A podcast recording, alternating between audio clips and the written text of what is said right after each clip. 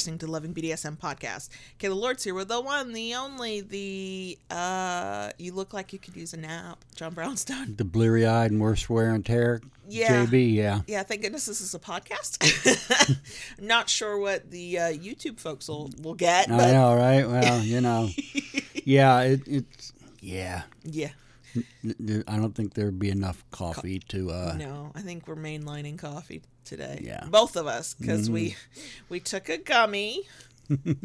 and which was fine, but then we didn't really go to bed, sleep, whatever, till like midnight. But we get up at six a.m. Yep. and we're too old for this. That's not enough sleep. speak for yourself, too old. Six hours of sleep, yeah, you seem to be holding up pretty well. right. Sure, sure. That's why your eyes won't open all the way. she said submissively. Mm, That's not what we're here for. this week we're answering a question from someone in a long distance DS relationship who wants to make it work and make it good for both partners. Welcome to the Loving BDSM podcast. If you're new around here, we help Kinksters like you have happy, healthy power exchange relationships. You can add the podcast to your favorite podcast app so you never miss an episode. And if you'd like us to answer one of your questions in an upcoming episode, we have a contact page called Ask Your Questions. We try to be nice and clear and obvious. Clear communication, you know, makes the world go round. Uh, that's available on our website at lovingbdsm.net and in the show notes for this episode. Okay, let's get into the question. Okay. Short but sweet, um, but there's a lot here. Uh, how can I make the most out of my long distance DS relationship? We're both married and live almost two hours apart. We try to get together once a month, but how can we keep the time apart just as exciting? My Dom is amazing, and I do not want to lose him. So before we get into our actual tips, I'm going to let you know that we have talked about long distance relationships multiple times over the years because we, in fact, were. Uh, what am I trying to say? We were originally in a long distance relationship. Correct. Uh, did that for 18 months before we moved in together. Uh, so we feel like we have a little experience Just- with yeah, this. A little bit. So we've talked about it in past uh, podcast episodes. I'll link to those. We also, uh, shameless plug, uh, we have a workbook for people in long distance DS relationships.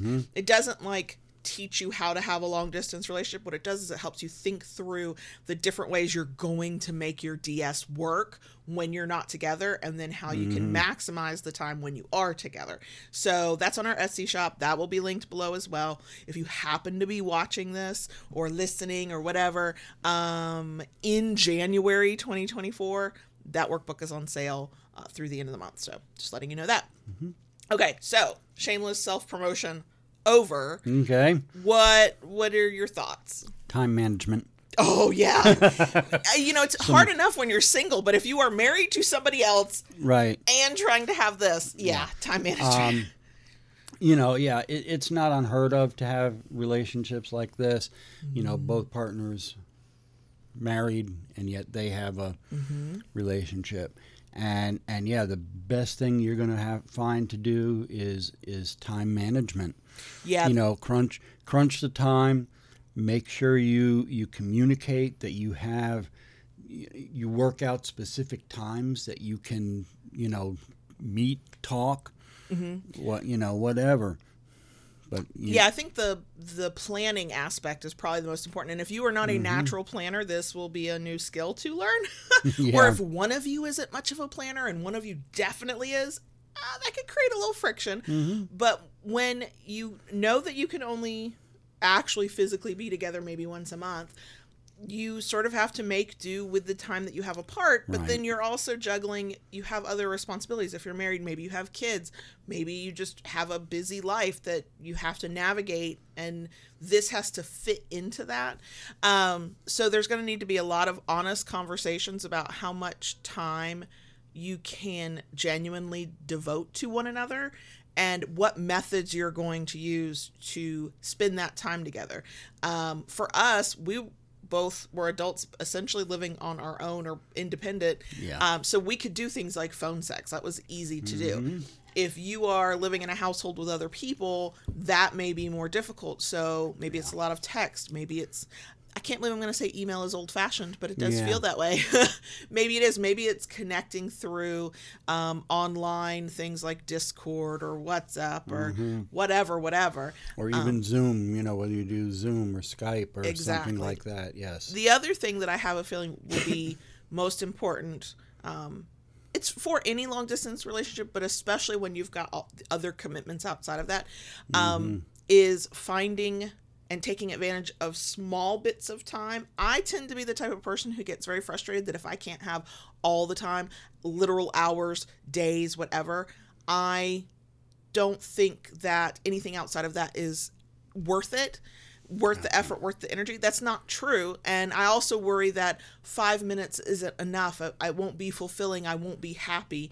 But actually all those little five minutes here five minutes there add up when we Sure. were long distance. We each worked in an office and not we didn't work an eight to five literally but we had that kind of vibe. Mm-hmm. And our schedules didn't quite line up. We had some control over our schedules and not others but we would we knew in the flow of our day because of our professional life when we could snatch five minutes for ourselves to uh-huh. send a text to you know send an email respond to something um, with uh, being power exchange jb really liked to send me like little orders and commands. Um, they involved a lot of masturbation in the ladies room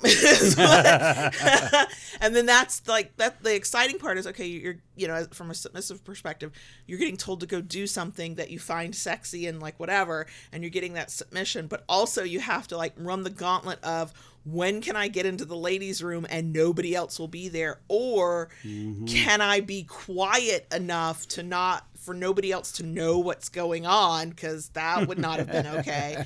Um but that was a you would send me that text when you got the time and Yeah. then you understood that i would do whatever i was asked or respond to that text when i got the time. So there's also that need for the understanding that your five minutes of availability might not match up to your partner's and some things are going to be asynchronous um, so in terms of commands orders tasks rules there has to be an understanding between you that your partner may ask for something at nine o'clock and because of the nature of your life you might not deliver that until five o'clock Right. You you can't expect you know long distance like that. It's hard to expect um, you know an instant response to those those kind of requests, and you have to be flexible in that part. You know because whether it's job, whether it's family, at that point because of the the relationship, you know you that's something that you're going to have to keep in mind. so once you figure out how you're going to communicate and where you can snatch your five minutes here there the other thing um, would be to schedule larger blocks of time for communication. It again it might not be as often as you want or as much time as you want um, but it's you sort of need to like find where your schedules overlap enough for any amount of time and pencil those in and keep those make those commitments like you're scheduling you know an appointment almost and to the best of your ability keep those times for one another. Because once you have those times where you know you're going to interact you know you're going to talk that leaves room to to get kinky and and be fun with it. Um lots of sexting and it depends on how your power exchange manifests. If there's a, a an erotic element to it then sexting and flirting and you know just talking to one another for us it was a lot of text in Yeah. sort of dom sub mindset was good. I mean that was very helpful. Um I'm a service sub and JB wants me to do shit for him. So even long distance, uh, he would come up with things that I could do for him. Some of them were for my own benefit, some of them were sexy kinky, and some of them were, hey, I've got, you gave me this power and I'm going to use it. And so it's going to sound like a really random thing, but go do the thing. Um, and that was a great way to live in our role a little bit even in the middle of like a very busy hectic day you know? Like we could be it, like the example of i got the text of go you know edge yourself mm-hmm. in the the ladies bathroom when you get an opportunity right? I didn't know what day that was coming. I didn't know when that was coming, but I would he would send it and when I got the opportunity, I could. And so we weren't doing things at the exact same time. Right. But he had that moment of getting to tell me to do something and I had that moment of getting to go do the thing that my dom wanted me to do. And it doesn't it doesn't have to be semi-public masturbation. I mean, you Yeah. not not every uh, work environment is going to allow for that anyway. and Not everybody wants to do that, but whatever it might be, that can allow you both to do something within your power exchange role that can help you feel stay connected that can make it sort of fun i mean you know long distance relationships of any flavor are you know are difficult. There you don't get to spend as much time with a partner necessarily as you want to. You don't get to see them as often as you might want to. Um, you have other commitments that sort of infiltrate and will have to take up bandwidth.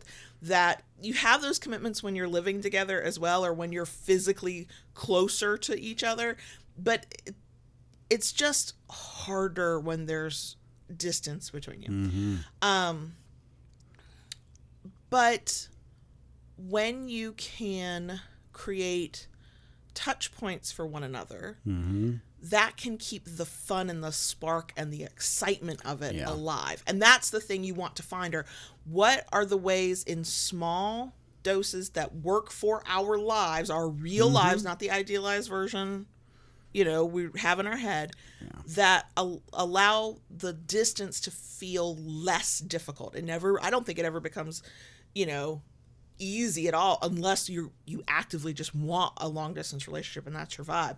Um but you have to you know find ways where you can feel connected even if that connection is not the you know there's a word I want. the ideal scenario, the ideal situation. Like, hmm. yes, ideally you want your partner there every moment of every day and you know, they can be your dom and you can be their sub or whatever whatever. Yeah. But what you actually get in real time is 20 minutes in the morning, an hour in the evening, random text messages through the day. So make those count. Sure, and and I think one of the other things too, especially in in in this relationship, uh, understanding on both sides. They they need to be understanding because let's be honest, um, you know, there's there's two separate relationships outside of their relationship, and shit happens, life happens, as we both well know. Right. Okay. Absolutely. So you know, be understanding of the unexpected. yes i if you happen to be a person who's very sort of rigid in your thinking very um, you plan everything out and you don't tolerate changes and disruptions to your plans. Well i'm i'm one of those.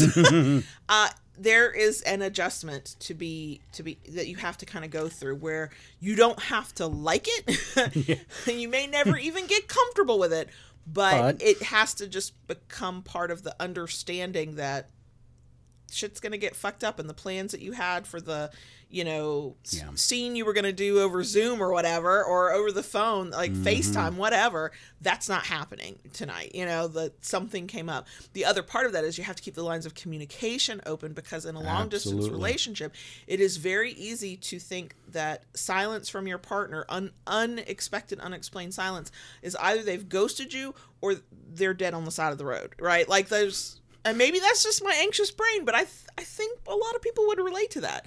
So if something goes wrong in with your plan don't ever leave a partner hanging. Tell them as soon as you are physically capable Yeah. even if it's a five word text that says you know something went wrong talk later like whatever um just keep each other in the loop of on those things Yeah.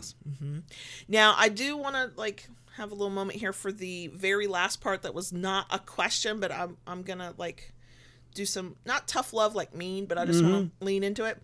Uh, they said my dom is amazing and I do not want to lose him. What I hope for you is that your dom would say my sub is amazing and I do not want to lose them Yeah.